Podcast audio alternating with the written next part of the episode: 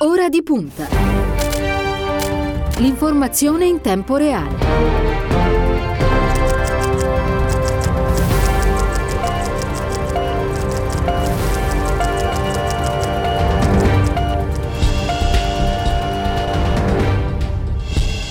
Sono passati 4 minuti dopo le ore 8 in questo lunedì 25 gennaio, una buona mattina e ben trovati all'ascolto da parte di Cristiano Bucchi. Ora di punta si apre di fatto una nuova settimana. Io saluto la squadra di, di Ora di Punta per l'appunto, Emilio Tempeste, Ilenia Daniello alla parte tecnica, Stefano Minucci per quanto riguarda la redazione Silvio Garbini si occuperà invece quest'oggi dello streaming. Vi ricordo anche il numero che avete a disposizione per contattare la redazione che è il 342 14 26 902. Vi ricordo numero da utilizzare per le vostre domande e dei messaggi sono, sono già arrivati nel corso di questi primi minuti. Eh, ne approfitto insomma per aprire la giornata in modo diverso. Complimenti per il vostro lavoro. Questa radio è un'onda democratica che ci voleva proprio. In tanti in collegamento lo ringrazio per l'attesa, è già pronto Walter Verini.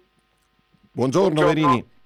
Buongiorno. Parlamentare del Partito Democratico e responsabile giustizia, nonché il tesoriere del Partito Democratico. Verini, allora ho qui le prime pagine di questo lunedì. Ehm, la Repubblica titola un milione senza aiuti, cassa integrazione in ritardi, i lavoratori di 200.000 imprese non hanno ancora ricevuto l'assegno Allarme sui conti IMSS del Presidente della Vigilanza Buco da 16 miliardi per i sostegni legati al Covid. Il Corriere della Sera eh, scrive il Premier verso le dimissioni, un Conte Ter, ipotesi governo di salvezza nazionale. La stampa Conte braccio di ferro sulle dimissioni, l'ipotesi salire al colle per evitare il capo sulla giustizia. Il capo del governo resiste ma potrebbe arrendersi eh, domani. Giustizia perché, lo ricordiamo, mercoledì è prevista la relazione del ministro Bonafede sullo stato della giustizia. Un fine settimana che ha portato qualche chiarimento in più, Verini? Ma non mi pare, nel senso che la situazione è ancora eh, molto complessa. E questo eh, è il frutto della crisi al buio che con poca responsabilità Renzi ha voluto aprire.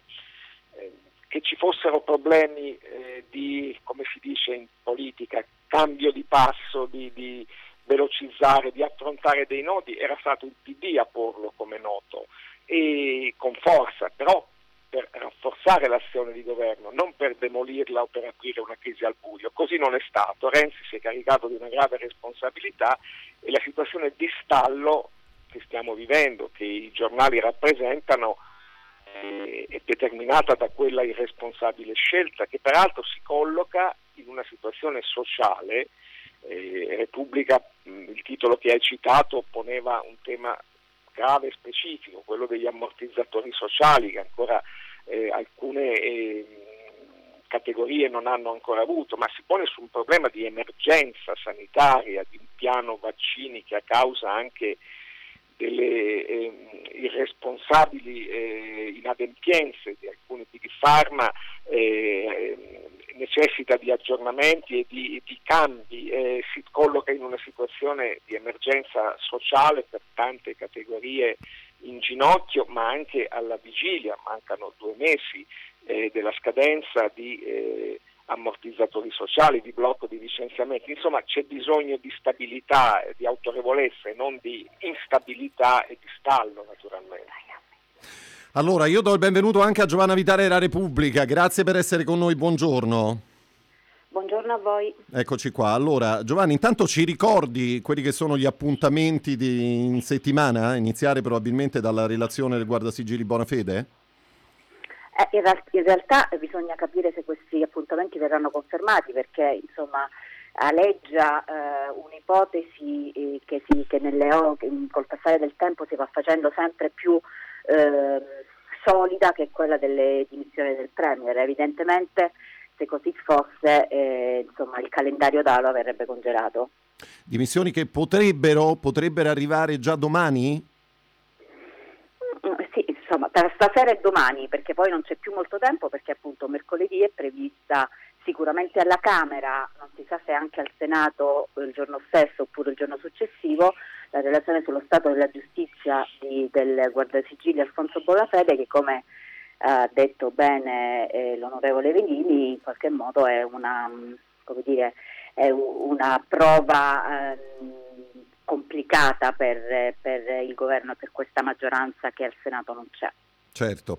Verini, allora, ehm, se le chiedessi qual è il compito oggi del Partito Democratico, lei che cosa mi, riscor- mi risponderebbe? Lei ha ricordato in apertura, no? lei ha detto avevamo un compito, evitare una crisi al buio, eh, è un governo che ha tenuto in qualche modo la coesione nazionale, farlo cadere senza avere una prospettiva è ascrivibile alla categoria dell'irresponsabilità e adesso?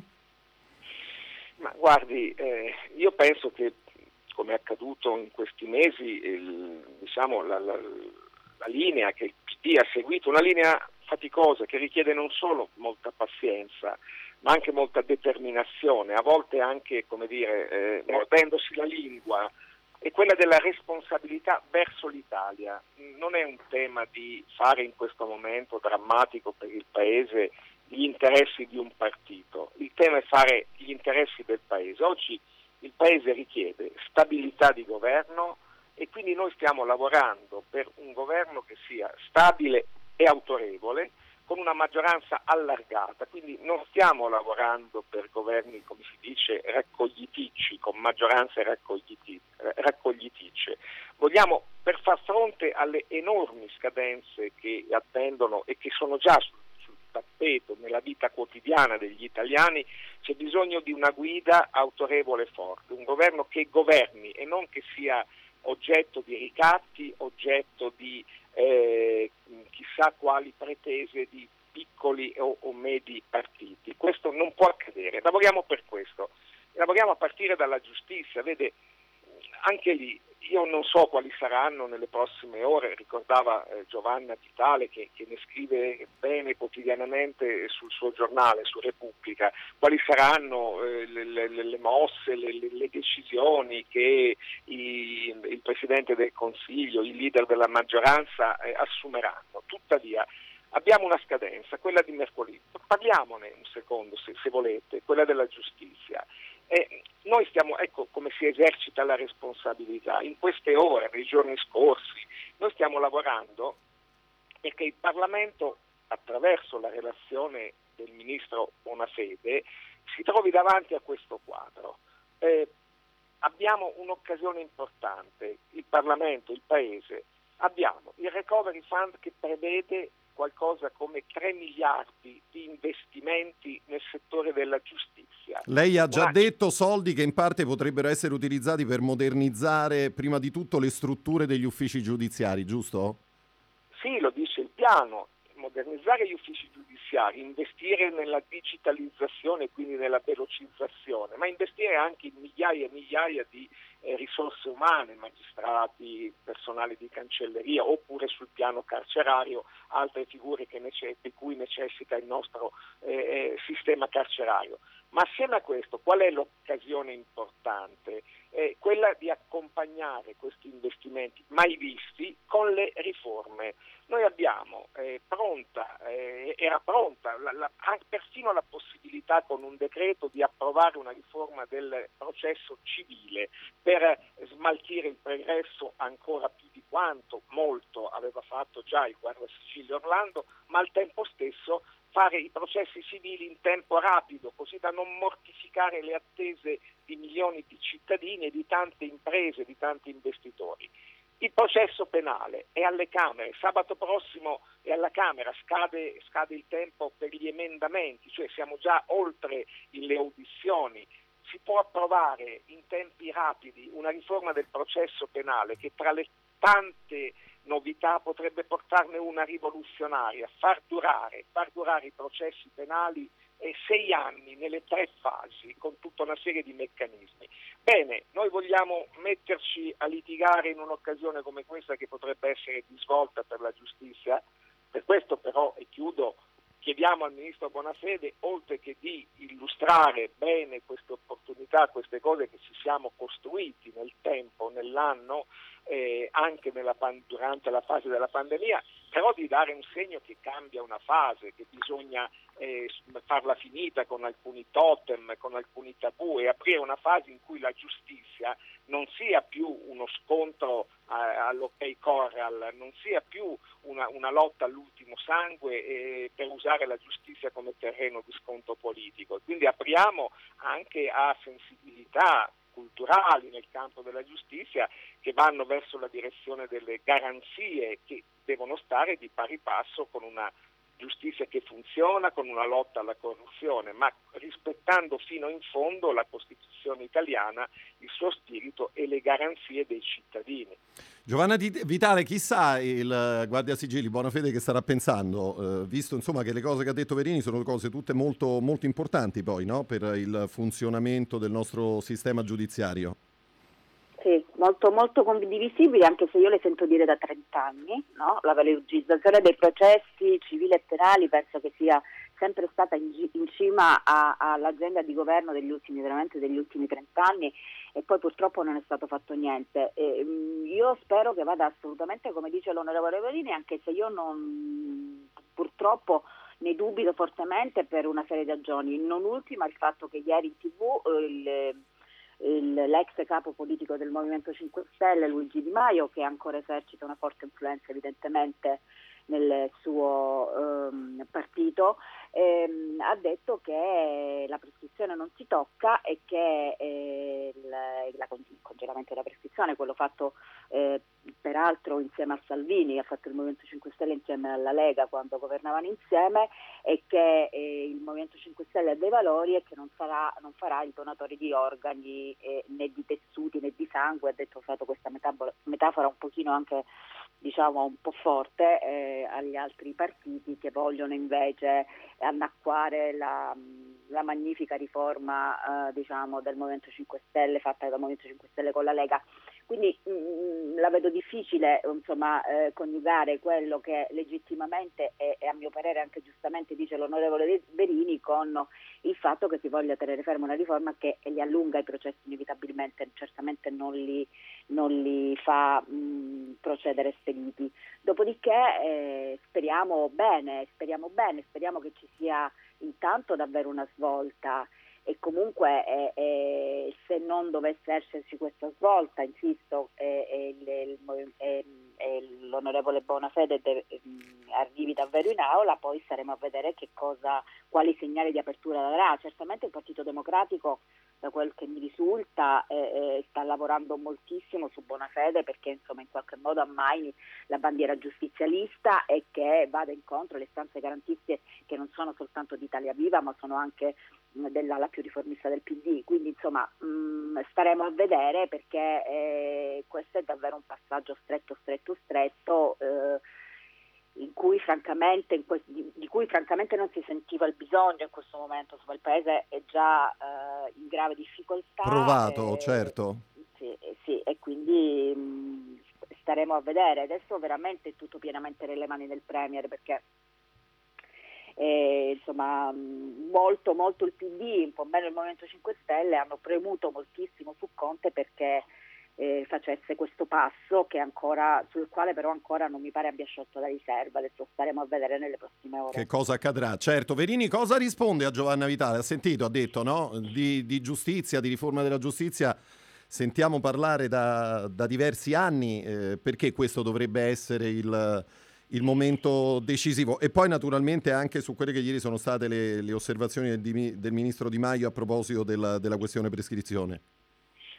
Sì, io rispondo eh, che il quadro che ha fatto Giovanna Vitale è, obiettivamente una fotografia di quello che eh, vediamo davanti ai nostri occhi e tuttavia compito della politica, di una politica che non vuole solo rassegnarsi appunto a sopravvivere, ma vuole ha la responsabilità in un momento come questo di non far perdere un'occasione storica all'Italia rispetto agli ultimi trent'anni quando molte volte la politica, tutti noi, quando è capitato anche a me, abbiamo posto al centro questi temi. Stavolta però c'è una novità obiettiva, abbiamo una mole di investimenti che è relativamente colossale anche nel campo della giustizia, una grande opportunità, ma l'Europa ci chiede, uso questo termine, ci chiede una cosa ovvia, accompagnare quegli investimenti alle riforme. È inutile che modernizziamo gli uffici, che digitalizziamo se, non, se i meccanismi processuali sia nel civile che nel penale rimangono gli stessi.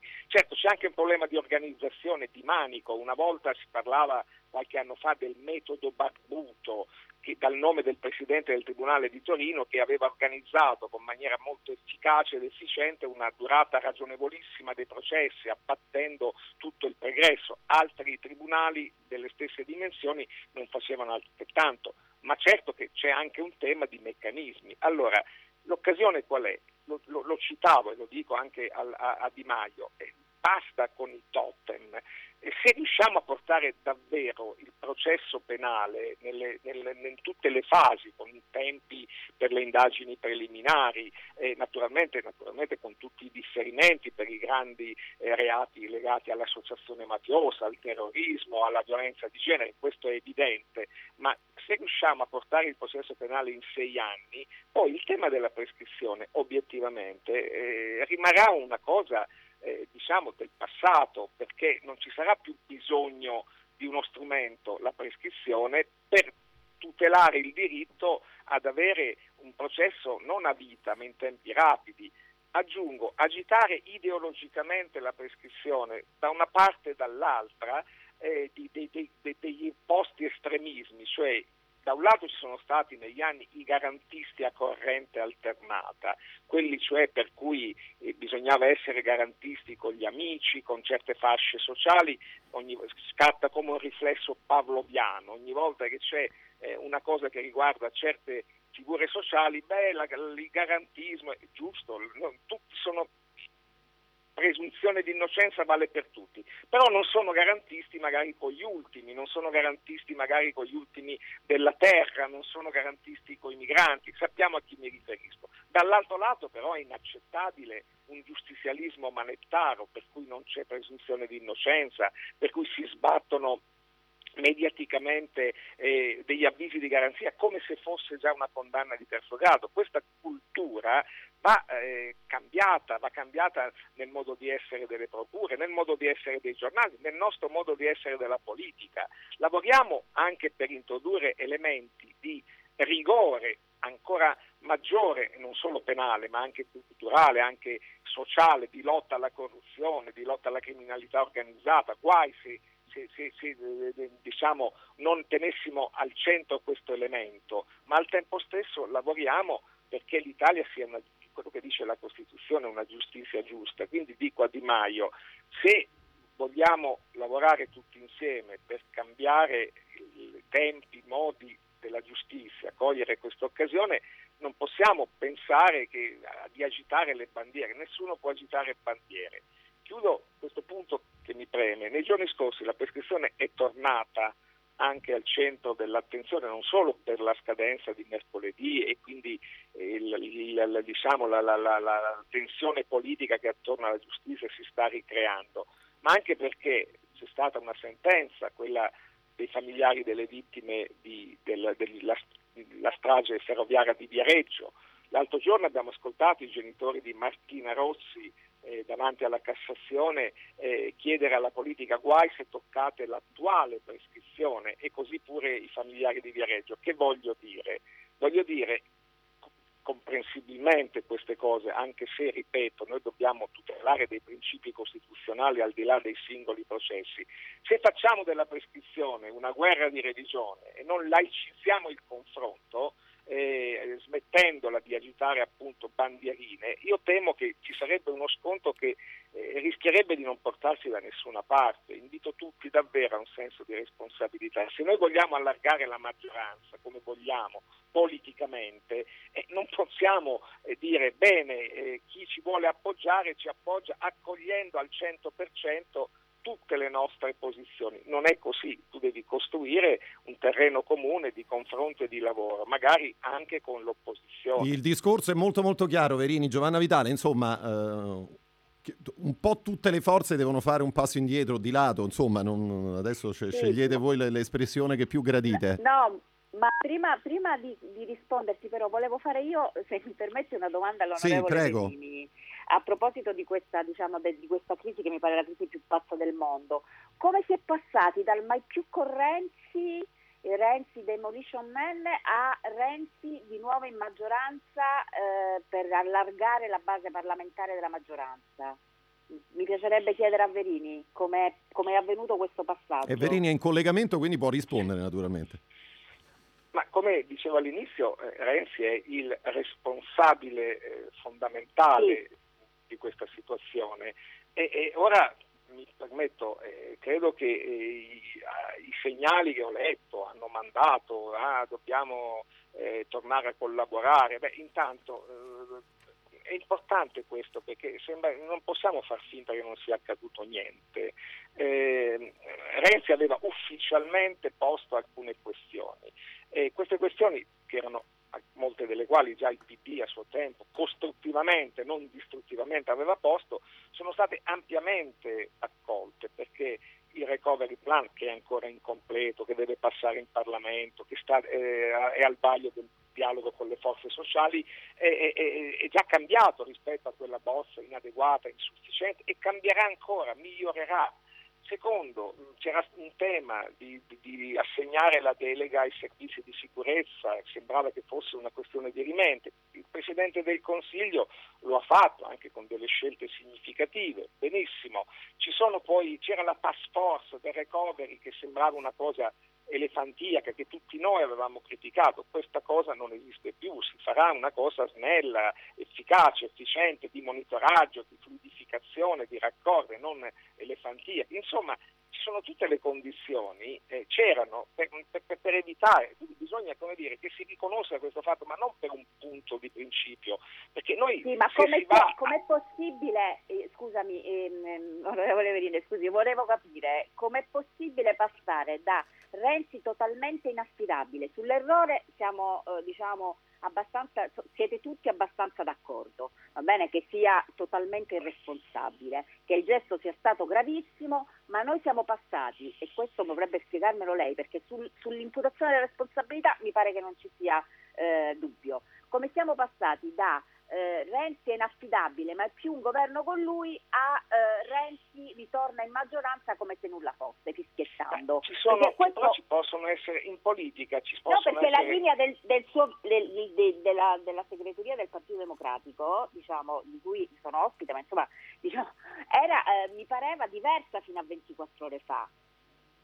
No, no non è diversa, nel senso che mh, noi, al di là del recentissimo passato, Faccio un esempio, si parlava di giustizia, che cosa potrebbe verificarsi?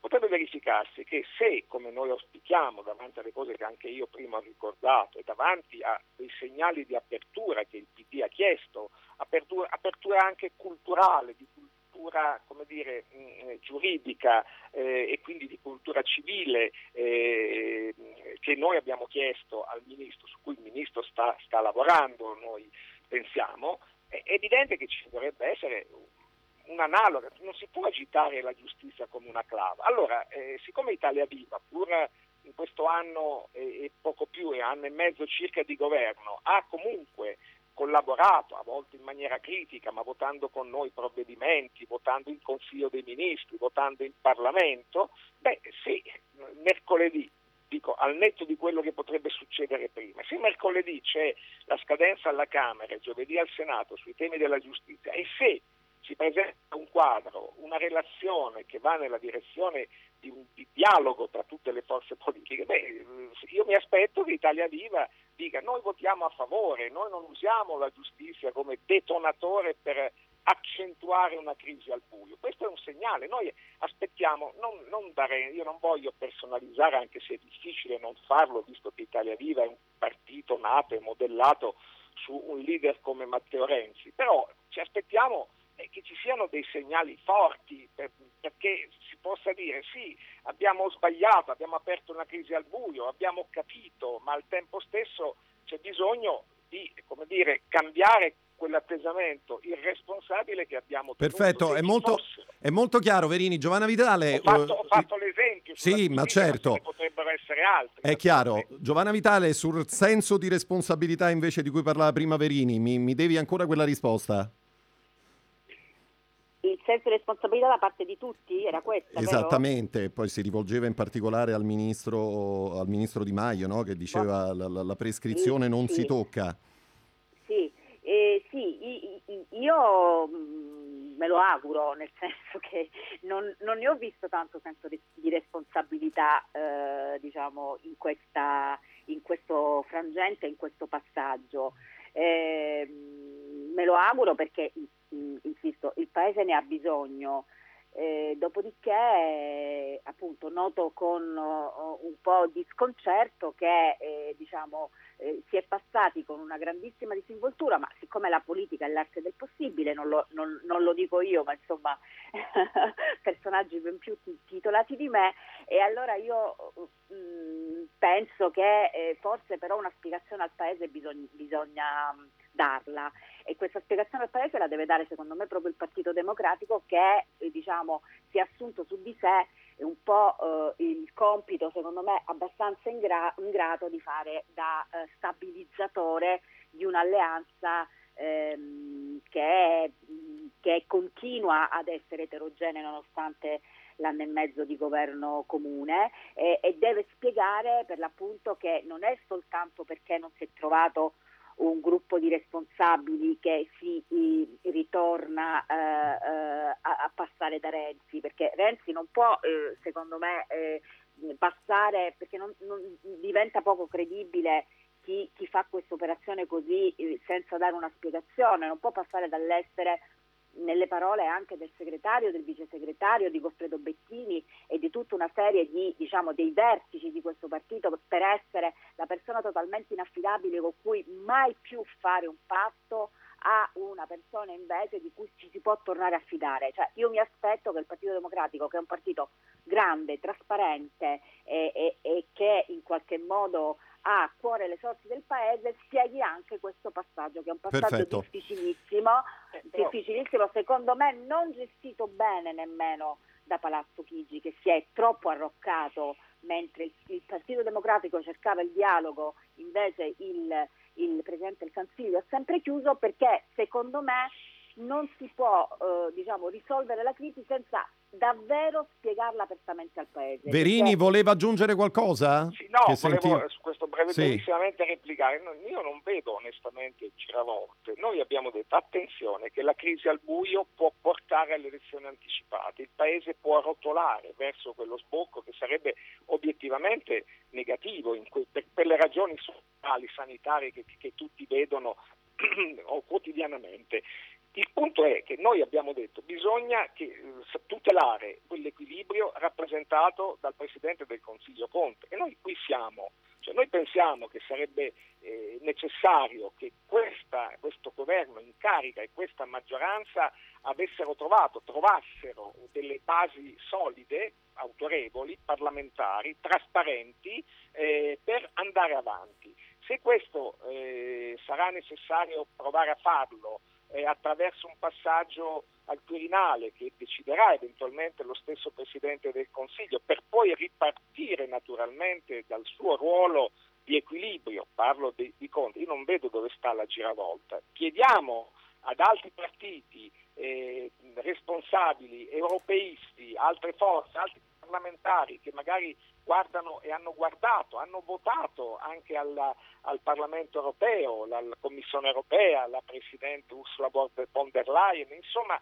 chiediamo a quell'Italia che non vuole affidarsi ai sovranisti, usiamo questo termine per capirci, ma agli anti-europeisti di Salvini e di Meloni, chiediamo di essere responsabili non verso di noi o verso Conte, verso l'Italia. Quindi eh, ci aspettiamo che a questo appello tutte le forze rispondano senza eh, diciamo, eh, abiure da parte di nessuno, né quelle che oggi stanno al governo, penso a 5 Stelle sul tema della giustizia, né ad altre, ma cercare anche autocriticamente, questo sì, non è reato in politica dire ho sbagliato, non ho calcolato gli effetti di una mia iniziativa, eh, ha provocato una crisi al buio e credo che sia il caso di riparare. Cioè, a volte in politica ammettere gli errori è segno di forza, non è segno di debolezza. Questo non c'è, non c'è, dubbio, Verini. Mi faccia soltanto salutare e ringraziare Giovanna Vitale per essere stata con noi. Una buona giornata. Grazie a voi. Arrivederci, buongiorno. arrivederci e grazie. Senta Verini, intanto io le vorrei girare uno dei messaggi che nel frattempo è arrivato al nostro numero WhatsApp 342 14 26 902 perché poi ci sono eh, gli ascoltatori cittadini italiani insomma, che si stanno interrogando naturalmente eh, su questa crisi. Scrive Giorgio Berni di Oriolo Romano, siamo in provincia di Viterbo. Il Partito Democratico rispetto agli scenari futuri può pensare e appoggiare un altro nome che non sia quello di Conte se la situazione non si sblocca? Grazie. Prego Verini. No, come ho detto, noi pensiamo che Conte sia il punto di equilibrio più, più efficace, più autorevole di una eh, maggioranza, l'attuale qualsiasi possibile maggioranza, lo dico anche perché Conte è un punto di equilibrio del partito che ancora oggi in Parlamento è il partito di maggioranza relativa, cioè 5 Stelle, perché noi abbiamo i rapporti parlamentari eh, emersi dalle elezioni del 2018. Quindi sì, eh, Conte in ogni caso, qualunque scenario si, si possa preannunciare e noi lavoriamo perché attorno a Conte si possa consolidare, nascere, crescere una maggioranza solida ed autorevole, dicevo, ma in ogni caso qualunque scenario non sta nelle mani di un partito o tanto più di un singolo parlamentare, sta nelle mani del Presidente della Repubblica e io dico per fortuna che abbiamo ancora al Quirinale una figura come, Luigi, come Mattarella, come Sergio Mattarella che garantisce non solo quell'equilibrio che gli è riconosciuto, ma è una figura di garanzia costituzionale non solo per il sistema, ma per il Paese. Certo. Senta Verini, allora mh, parliamo un po' di, di cose, no? Lei è un uomo piuttosto pratico. Lei ha ricordato in questi giorni come eh, sono rimasti 100 giorni per migliorare il recovery. Um, lei ha detto ci sono cose importanti da fare oltre il recovery, oltre la, la campagna vaccinale, oltre l'emergenza l'emergenza Covid, eh, che cosa in particolare? Che cosa pensava, oltre naturalmente a quelli che sono i suoi temi, no? la riforma della giustizia, ne parlava poco fa, la riforma del processo civile, penale, la modernizzazione degli uffici giudiziari e poi? Beh, noi dobbiamo accompagnare un governo solido e autorevole, dovrebbero accompagnare questi due anni che separano alla fine naturale della legislatura con un patto, come si dice, di legislatura che al di là del nome eh, sia eh, pieno di contenuti. Cioè noi dobbiamo provare, mentre va avanti il recovery, mentre affrontiamo la pandemia, un piano di riforme, un piano di riforme. lei ha citato, abbiamo parlato di giustizia, ma ci sono altri campi che eh, richiedono che l'Italia dopo la pandemia non sia più la stessa eh, di, que- di prima della pandemia. L'Italia era un paese che ha delle arretratezze clamorose, eh, gli investimenti che ci sono nel recovery devono essere accompagnati da una riforma seria della pubblica amministrazione perché sia veloce, semplificata, qualche tentativo venne fatto negli anni scorsi con i nostri governi e un'amministrazione semplificata non è solo un diritto per i cittadini, per le imprese, è un eh, contributo alla competitività del sistema Italia, ma è anche un contributo alla trasparenza, perché se abbiamo 100 passaggi, 10 passaggi per una pratica, significa 10 sportelli, 10 uffici, più lentezza, più farraginosità, più opacità e magari dentro l'opacità, le lentezze si cela la discrezionalità e dentro la discrezionalità si può celare la corruzione, quindi la pubblica amministrazione è un'altra di queste. Abbiamo tutta una serie di misure, di strumenti per una riconversione verde dell'economia, che non è solo un modo per difendere e tutelare l'ambiente, difenderci dai cambiamenti di clima, qui occorrono anche scelte internazionali naturalmente, ma eh, significa anche creare buona occupazione, significa creare posti di lavoro eh, su terreni eh, che riguardano il futuro. Abbiamo da consolidare riforme che riguardano la scuola, la ricerca, la formazione, superare il gap che l'Italia ha della eh, dispersione scolastica rispetto agli altri paesi, il gap che ha nel sistema universitario di ricerca e di, e di istruzione. Cito queste cose che sono le cose con, concrete. Abbiamo l'esigenza di passare eh, da una politica che, che giustamente tutela eh, i più deboli, i più fragili, anche con gli ammortizzatori sociali, a politiche attive per il lavoro.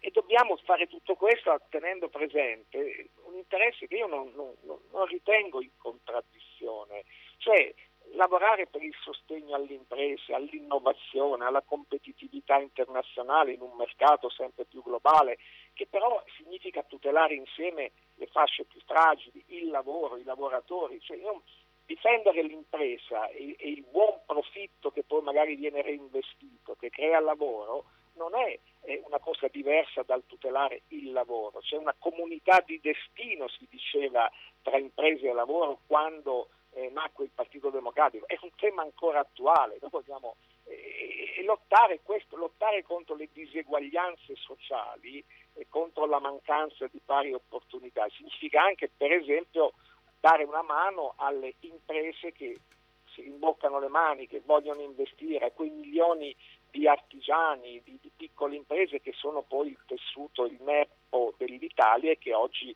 sono obiettivamente in gravissima difficoltà. Quindi c'è molto da fare, un patto di legislatura, ho citato 4-5 temi di forte eh, ricaduta sociale nella vita quotidiana. Questo fa un governo di legislatura, un governo con una base solida. Se invece si vuole pensare di tornare magari a cambiare atteggiamento per tre mesi e poi ripartire con ricatti, eh, questo evidentemente eh, non è quello che il Partito Democratico potrebbe mai accettare. Certo. Senta Verini, prima di lasciare la sua giornata le leggo un ultimo messaggio, uno tra i tanti, eh, che nel frattempo sono arrivati al 342 14 26 902 perché come ricordava lei, sì, c'è la crisi di governo, ma poi c'è la vita della gente, il lavoro, le imprese che aspettano risposte. Eh, c'è un'ascoltatrice che scrive ci voleva una voce che parlasse di noi, di come siamo e di quello che vogliamo per il nostro paese. Insomma, fai complimenti a Radio Immagina. Non so se su questo vogliamo spendere due parole alla fine.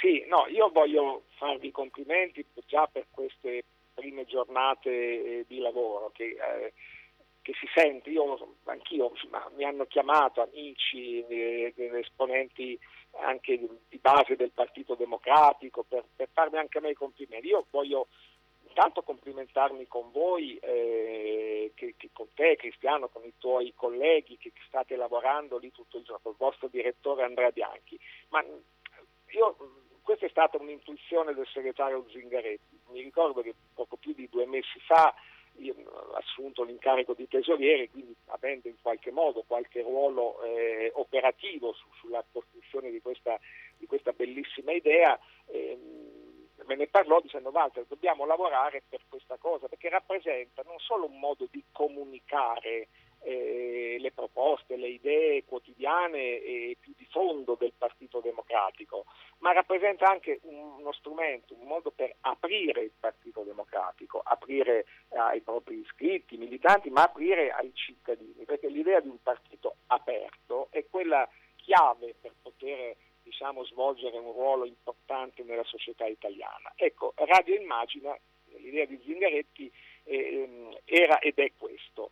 Ci, ci, abbiamo lavorato, abbiamo bruciato le tappe, voi la state costruendo con una qualità e una eh, potenzialità davvero molto molto significative, quindi io mm, non è solo per farvi complimenti, ma dico avanti su questa strada, perché non è solo un contributo a dare informazione, a comunicare, ma anche a, a raccogliere con i fili diretti, con i contributi di personalità anche non del Partito Democratico, ma di cultura progressista e democratica, opinioni, punti di vista che sono fondamentali per, il, per, un PD che deve avere sia con questi strumenti, sia con i propri circoli, le antenne nella vita vera dei cittadini, nella quotidianità. Un partito chiuso in se stesso, chiuso nelle istituzioni, eh, non, non, rischia di non sentire tutti i giorni eh, quello che si muove davvero nella società. E non possiamo sentirlo neppure soltanto dalle istituzioni che pure sono fondamentali, pensiamo ai nostri comuni, ai nostri amministratori locali che tutti i giorni stanno in trincea. No, c'è bisogno anche di strumenti di partito che aiutino una forza politica che si chiama appunto democratica ad avere radici nel popolo. E il popolo è ampio, non è un popolo ristretto, è quello appunto eh, del lavoro, quello di chi non ce la fa, quello delle fragilità quello dei giovani che giustamente a cui non si può negare il futuro, quello delle partite IVA, cioè l'Italia.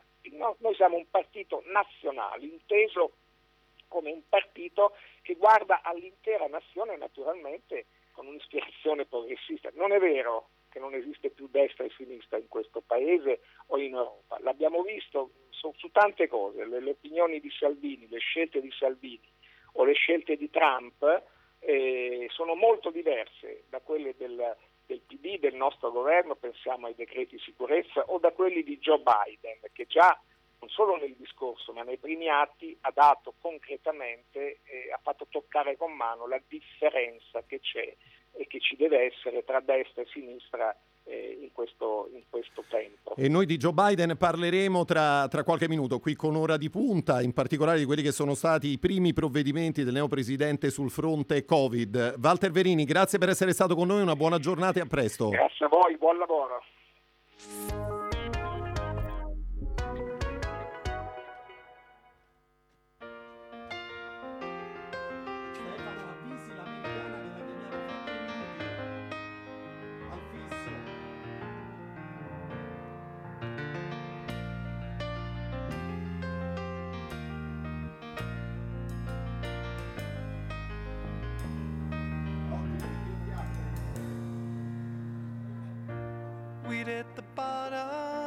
Eh certo, ieri c'è stato, assolut- no, ma poi ieri c'è stato visto questo intervento su Cina, Russia.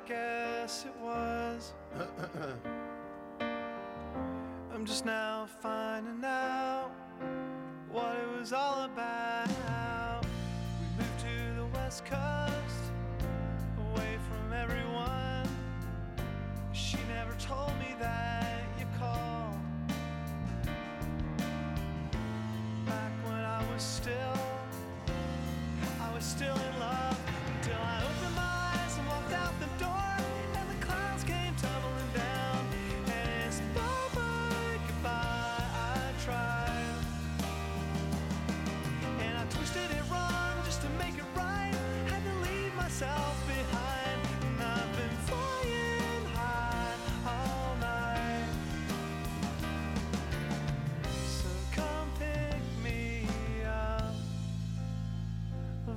surrender.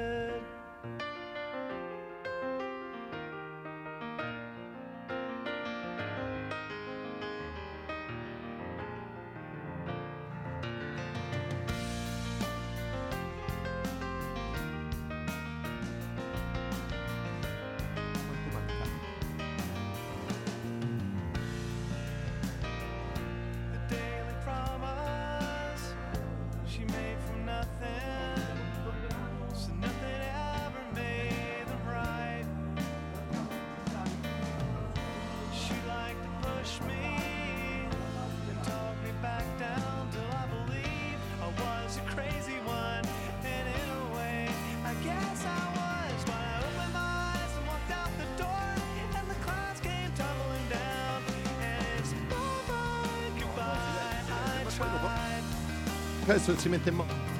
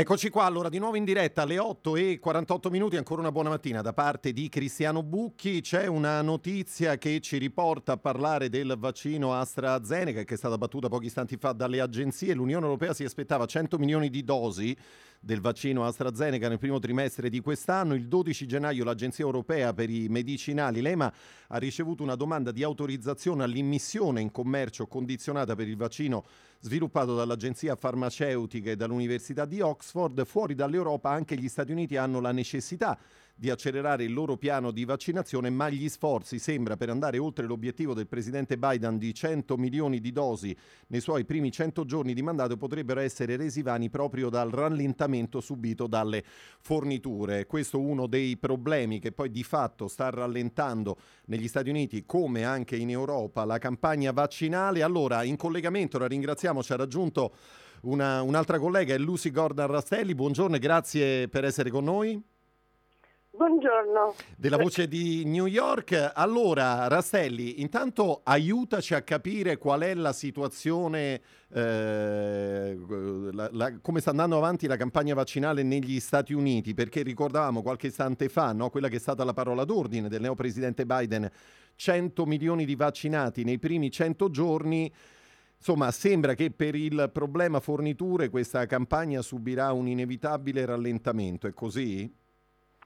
Sì, penso di sì, anche se mh, nella mia famiglia diretta eh, mio fratello che ha 75 anni ha ricevuto il, eh, il primo vaccino mentre la moglie che è più giovane non, no.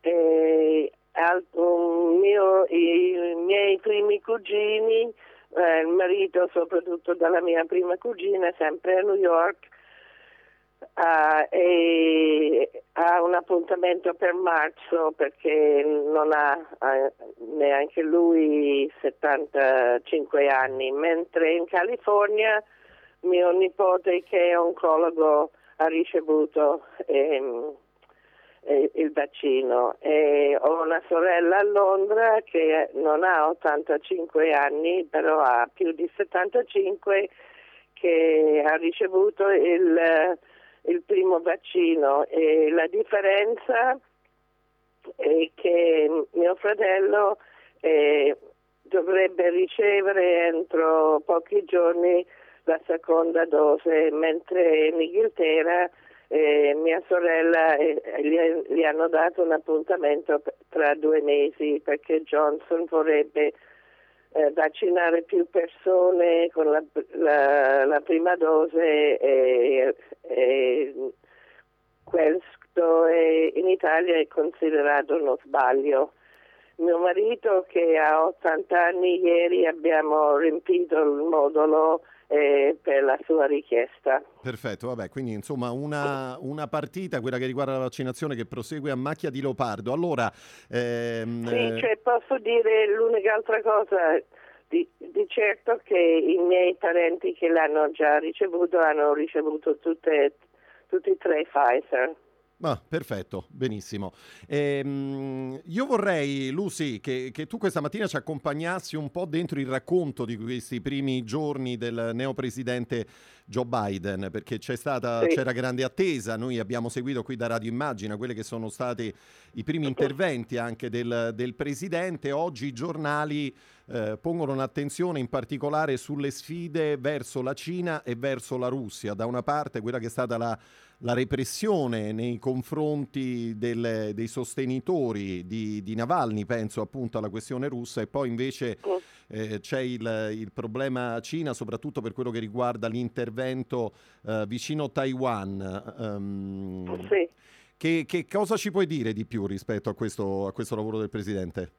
Eh, per me, eh, come per tutti, come l'ha annunciato già lui, lui vorrebbe eh, eh, far tornare alla normalità tutte le cose che Trump ha, ha danneggiato, sia domesticamente che sia all'estero. E, ha già fatto molte cose, eliminato, si è riammesso al, alla World Health Organization, ha fatto eh, eh, programmi per vaccinare più, le, più, più, persone, ha messo di nuovo Fauci in prima vista. Al centro del Insomma, progetto e Fauci... lui, sì. essendo una persona molto moderata ma con un... sì è cattolico ma lui ha un, una, un uh, punto di vista della vita che eh, di eguaglianza e di tutti devono aiutare gli altri, forse è dovuto anche alla, alle due tragedie della sua vita in passato. Certo, la perdita della moglie e della figlia e poi la, la morte del... E poi il figlio prediletto. Esattamente, del, del figlio più grande. Eh, non ci sono troppe sì. aspettative nei confronti del, del Presidente Democratico, Rastelli?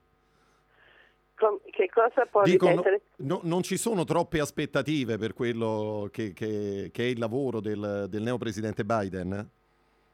No, io, io penso che spero e sono quasi convinta che peggio di Trump non si poteva avere come persona, come presidente e che Biden farà molto per gli Stati Uniti anche se forse è, è un po' è, ha un atteggiamento moderato ma penso che dietro questa sua calma è, è già si è mosso parecchio e continuerà a muoversi. Eh, senti, Kamala Harris, il vicepresidente di cui si è molto parlato in, in questi giorni e di cui si continua naturalmente a, a, scrivere, soprattutto guardando al lavoro dei prossimi quattro anni, da, da donna che, che impressione hai verso questa figura?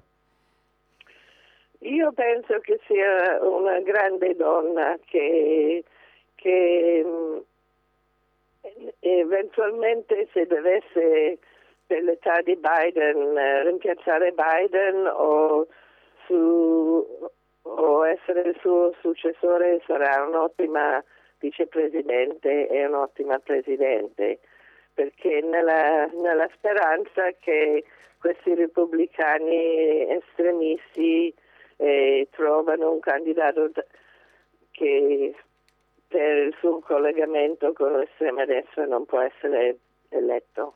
Ecco, eh, un'ultima domanda, Rastelli. Ehm, cerca di spiegarci un po' meglio qual è il dibattito in corso in casa, in casa repubblicana, perché molti si interrogano appunto sul, sul dopo Trump eh, con alcune questioni, cioè se sarà ancora lui fra quattro anni lo, lo sfidante da parte, da parte repubblicana o se invece il partito saprà riorganizzarsi attorno a una figura diversa, nuova. Eh, io penso che Trump abbia fatto, personalmente penso che Trump abbia fatto tantissimi danni, eh, soprattutto, eh, eh, soprattutto a, a, tutto il mondo, ma ha danneggiato gravemente il suo partito che, eh, perché questi estremisti sono pericolosi. L'altro, però l'altra cosa che mi ha fatto, reso molto triste è che nel uh, congresso quando hanno fatto 15 giorni fa la, il primo impeachment solo 10 repubblicani hanno appoggiato i democratici. Bisognerebbe vedere se nel Senato riescono ad avere 17 eh, sostenitori repubblicani democratici. Io temo che, se, no, temo, sarei contentissima se, se viene impeached per sempre e che magari i repubblicani eh, moderati e riescono a riprendere in mano il partito, anche, anche se come in Italia quando, eh, quando eh, le, le, sinistre eh, sono deboli la, le destre prendono sopravvento e quando forse questi repubblicani moderati se non se non si danno una mossa potrebbe continuare non forse Trump ma qualche altro pazzo come Cruz. Quindi un segnale bisogna darlo, questo è un, po' il senso del tuo intervento. Rastelli, ma quando si deciderà sul, sull'eventuale impeachment? non lo so, eh, hanno detto che si sperava, cioè Biden vorrebbe che non si procede con, secondo diciamo, eh, l'impeachment nel Senato per dargli almeno 100 giorni per organizzarsi, perché, eh, soprattutto perché Trump non gli ha dato questi giorni dal, da quando è stato eletto a quando è stato in, proprio da quando, da, a quando si è insediato. presidente normalmente quell'intervallo uno riesce a organizzarsi eh. lui non è riuscito perché Trump eh, ha fatto tutto quello che ha fatto eh, e quindi di negativo, quindi adesso Biden deve recuperare dei tempi. Va bene, staremo a vedere quello che accadrà. Lucy Gordon Rastelli, grazie per essere stata con noi, una buona mattina e a presto.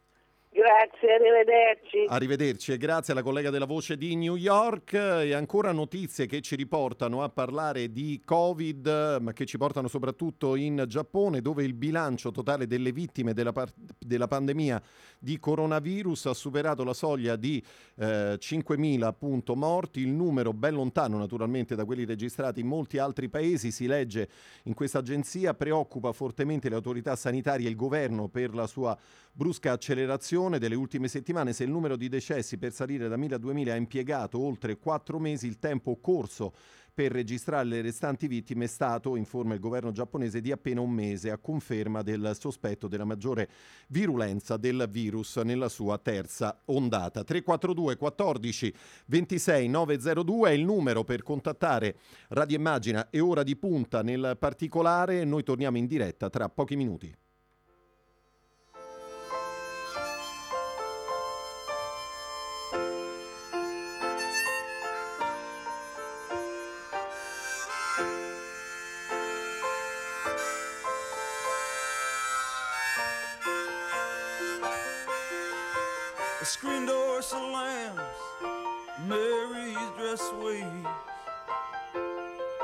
Like a vision, she dances across the porch as the radio plays. Roy Orbison singing for the lonely. Hey, that's me, and I want you only. Don't turn me home again, I just can't face myself alone again. Don't run back inside, So you're scared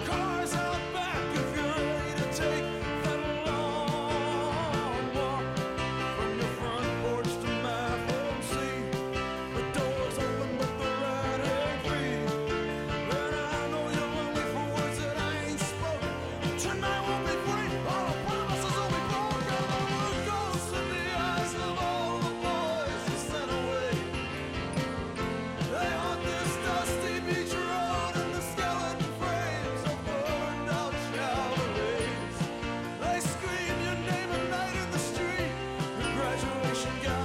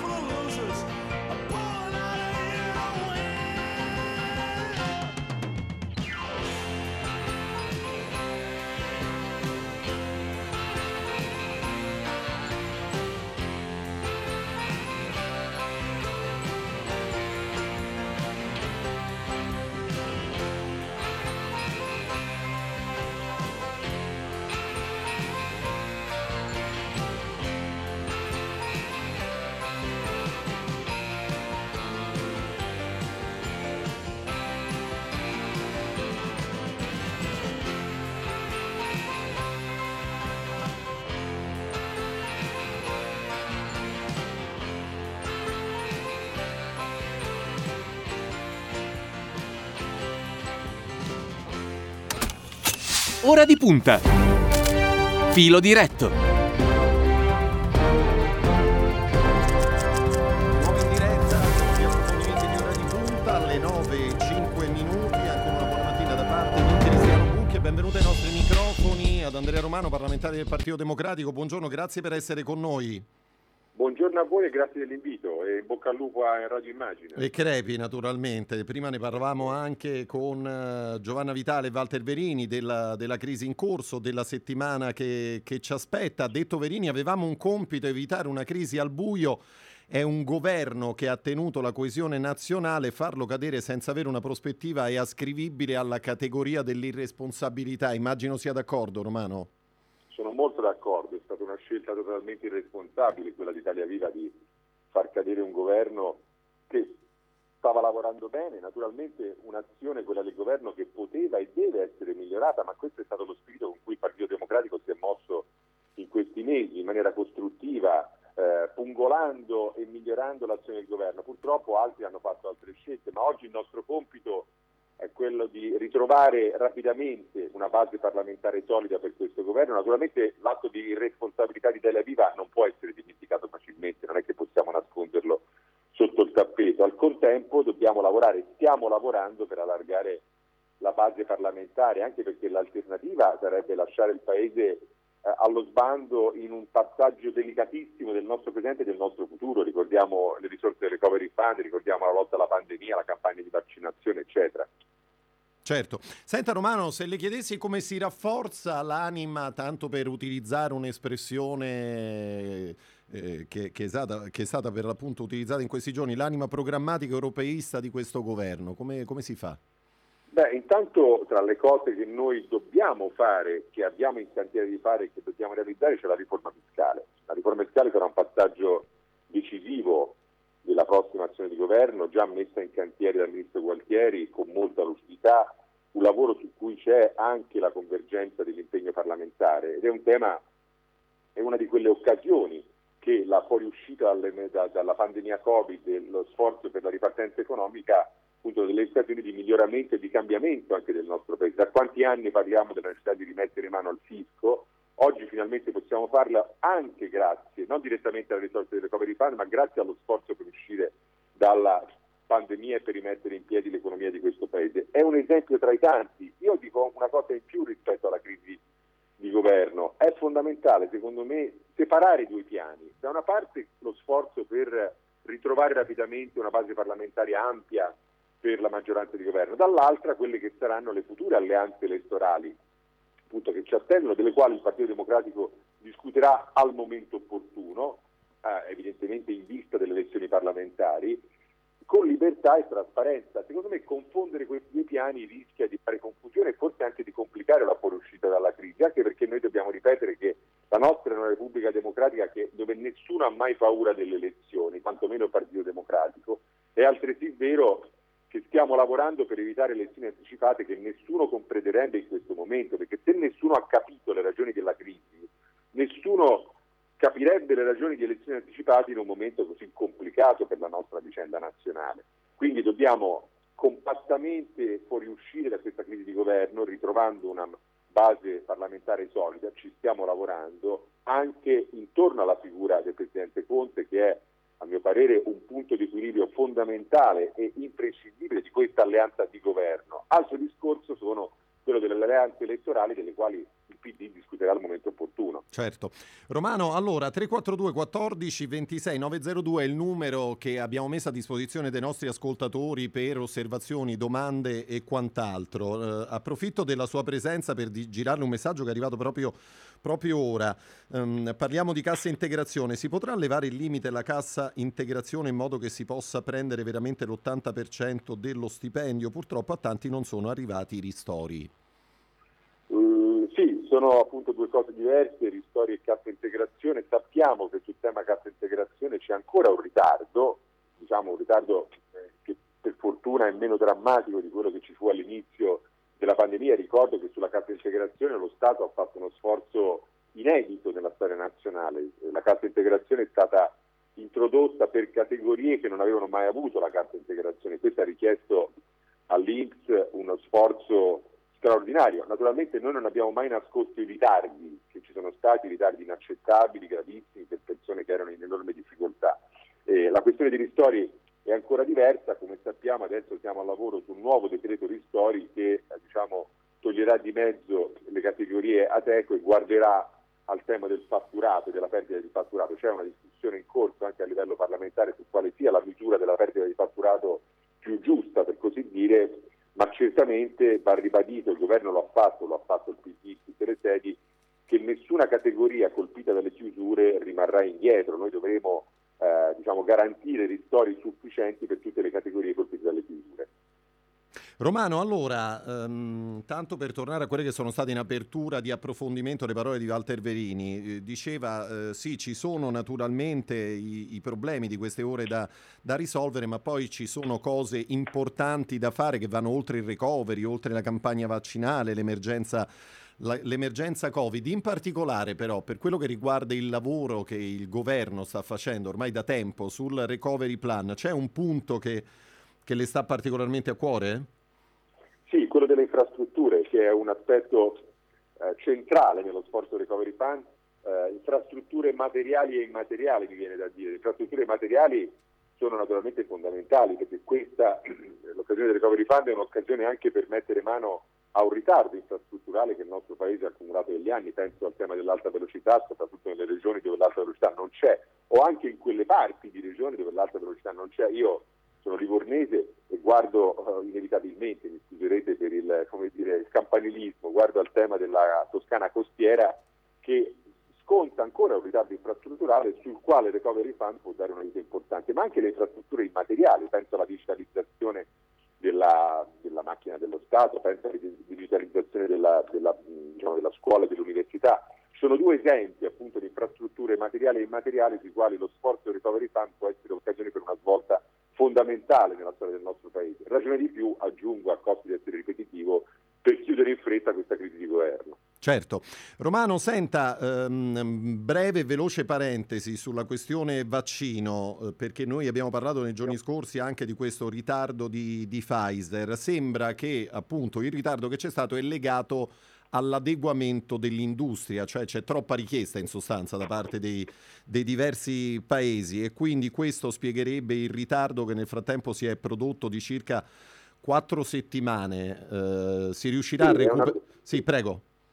Si deve recuperare anche perché la preoccupazione italiana non è l'unica preoccupazione emersa in queste settimane, sono vari paesi europei, anche la stessa Commissione europea ha espresso la nostra stessa preoccupazione per carità, eh, è ovvio che siamo di fronte a uno sforzo produttivo da parte delle industrie farmaceutiche coinvolte inedito e al contempo sono stati presi impegni precisi eh, e, e, secondo me ha fatto bene il Presidente Conte e altri nostri esponenti di governo a paventare la possibilità di azioni legali contro aziende e società che evidentemente, questo va verificato, potrebbero non rispettare gli impegni presi D'altra parte non ci possiamo permettere che nessuno non faccia il proprio dovere. Noi lo dobbiamo fare, lo Stato lo deve fare, ma anche le aziende coinvolte. Insomma, bisogna insistere su questo, tenendo in conto i ritardi, come dire, prevedibili, ma escludendo azioni, dire, che aggiungano ritardi a ritardi da parte delle aziende coinvolte. Certo. Romano, allora lasciamo per un istante da parte la, la politica interna, la politica appunto di, di, queste ore, poi torneremo a parlarne nel corso della giornata qui a Radio Immagine, anzi fra l'altro ne approfitto per ricordare l'appuntamento con Piazza Grande, Tiziana Ragni e i suoi ospiti a partire quest'oggi dalle 18. Eh, 21 gennaio 1921, la nascita del Partito Comunista. Lei a questo ha dedicato un libro che è uscito qualche tempo fa, Il Partito della Nazione, cosa ci manca e cosa no del comunismo italiano. È un racconto dei passaggi più, più intensi, anche più drammatici poi, no? di, di, 70 anni di storia. Sì, la ringrazio di, della piccola pubblicità. Sì. Scusate la battuta, no, ma è un libretto, è un libretto che non ha l'aspirazione ad essere un, libro, un vero libro di storia, è più, come lei diceva, una breve, rapida riflessione su alcuni dei punti più rilevanti di una storia che è durata 70 anni, quella del Partito Comunista Italiano, che è conclusa ormai da 20 anni, ma di cui continuiamo a parlare perché alla fine? Perché al di là di come la si possa pensare sul comunismo storico, sul comunismo occidentale, sul comunismo italiano, è innegabile che la vicenda storica del Partito Comunista Italiano abbia lasciato in eredità al nostro presente molti elementi. Basti pensare alla nostra Costituzione, alle regole fondamentali della nostra appunto, vita collettiva. E, e l'im- l'impronta del Partito Comunista Italiano nella Costituzione italiana è evidente, fu evidente allora e rimane evidente anche ai nostri giorni. D'altra parte il Partito Comunista Italiano fu l'unica grande forza comunista occidentale a partecipare ad un impegno costituente e costituzionale e questo vuol dire qualcosa. Poi nessuno nasconde le ombre della vicenda comunista in generale e del Partito Comunista Italiano nello specifico, quella diciamo dell'ambiguità in particolare rispetto alla dittatura sovietica, alla repressione che fu il tratto fondamentale della vicenda storica sovietica e del socialismo reale. Altresì il PC, ed è uno dei punti di questo libro, e finisco rapidamente, eh, ebbe sempre l'ossessione di tenere insieme la nazione italiana, di cui quel titolo, il Partito della Nazione, lo sforzo di tenere insieme l'Italia nonostante le funzioni disgregatrici che c'erano già allora. Così come nella vicenda storica del PC rimane un metodo della politica basato sulla serietà, sulla responsabilità, sull'attenzione alle cose reali e anche a un certo diciamo, sacrosanto eh, disdegno verso quello che allora veniva chiamato l'atteggiamento parolaio, no? cioè di quelli che fanno tanta propaganda ma alla fine quagliano poco.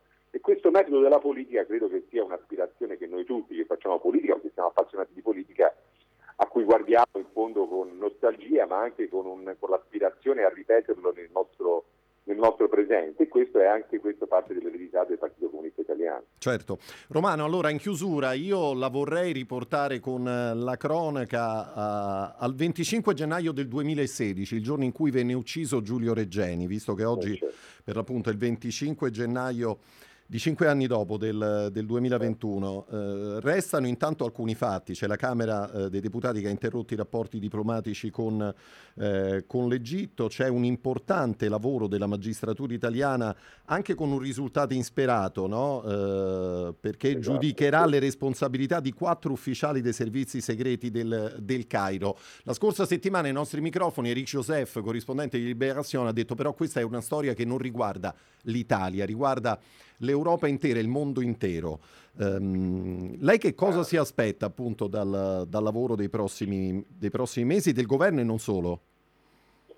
Eh, intanto, sacrosante le parole di Eric Joseph, anch'io penso che il tema dei diritti umani in generale, ma nello specifico nel caso dell'Egitto, sia un tema che riguarda l'Italia purtroppo tragicamente per la vicenda di Regeni, ma riguarda poi tutta l'Europa. E abbiamo fatto bene a sollevare il tema anche a livello internazionale. Io mi aspetto due cose, intanto maggiore collaborazione da parte delle autorità egiziane, lì non possiamo nascondere Che per il momento però non c'è stata, no?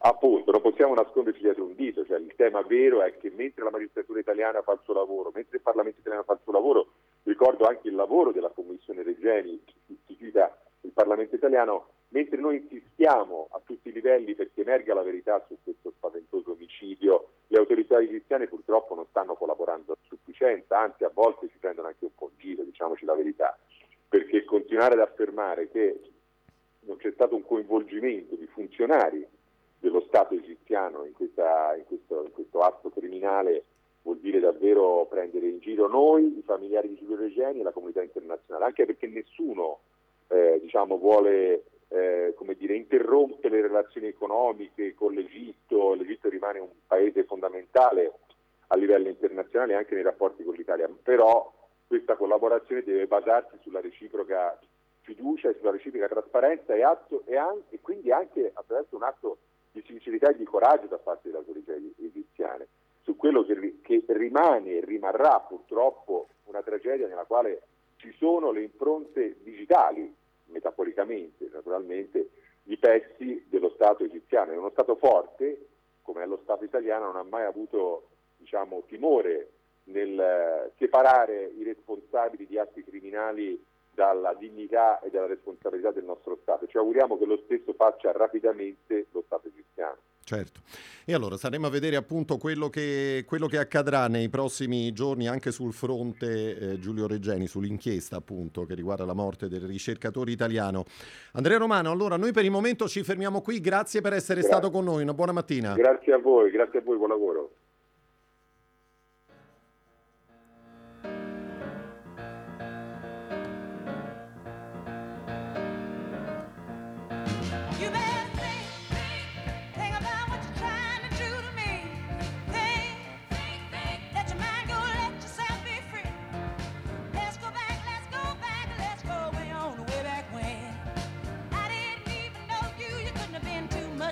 19.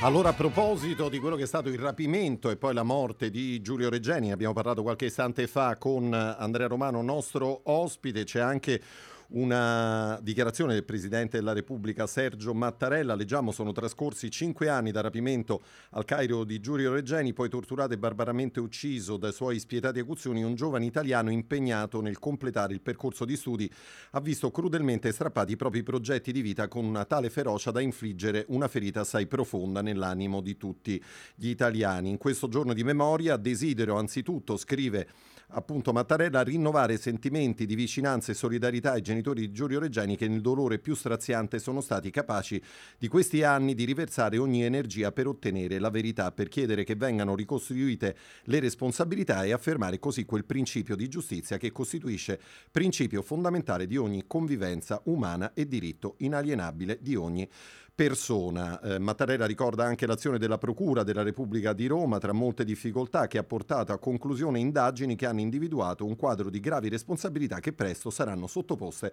al vaglio di un processo per le conseguenti sanzioni ai colpevoli. Ebbene, noi con questo siamo giunti al termine del nostro appuntamento con Ora di Punta. Vi ricordo che come di consueto ci ritroveremo domani mattina puntuali dopo il giornale radio delle 8. Eh, vi ricordo anche l'appuntamento a partire dalle 18 questa sera con Piazza Grande, Tiziana Grandi e i suoi ospiti. A noi non resta che ringraziare Stefano Minucci in redazione, Ilenia Daniello, Emilio Tempesta per quanto riguarda la parte tecnica, Silvio Garbrini allo streaming. Augurare a tutti voi una buona giornata e da parte di Cristiano Bucchi l'augurio appunto di buon ascolto e a presto.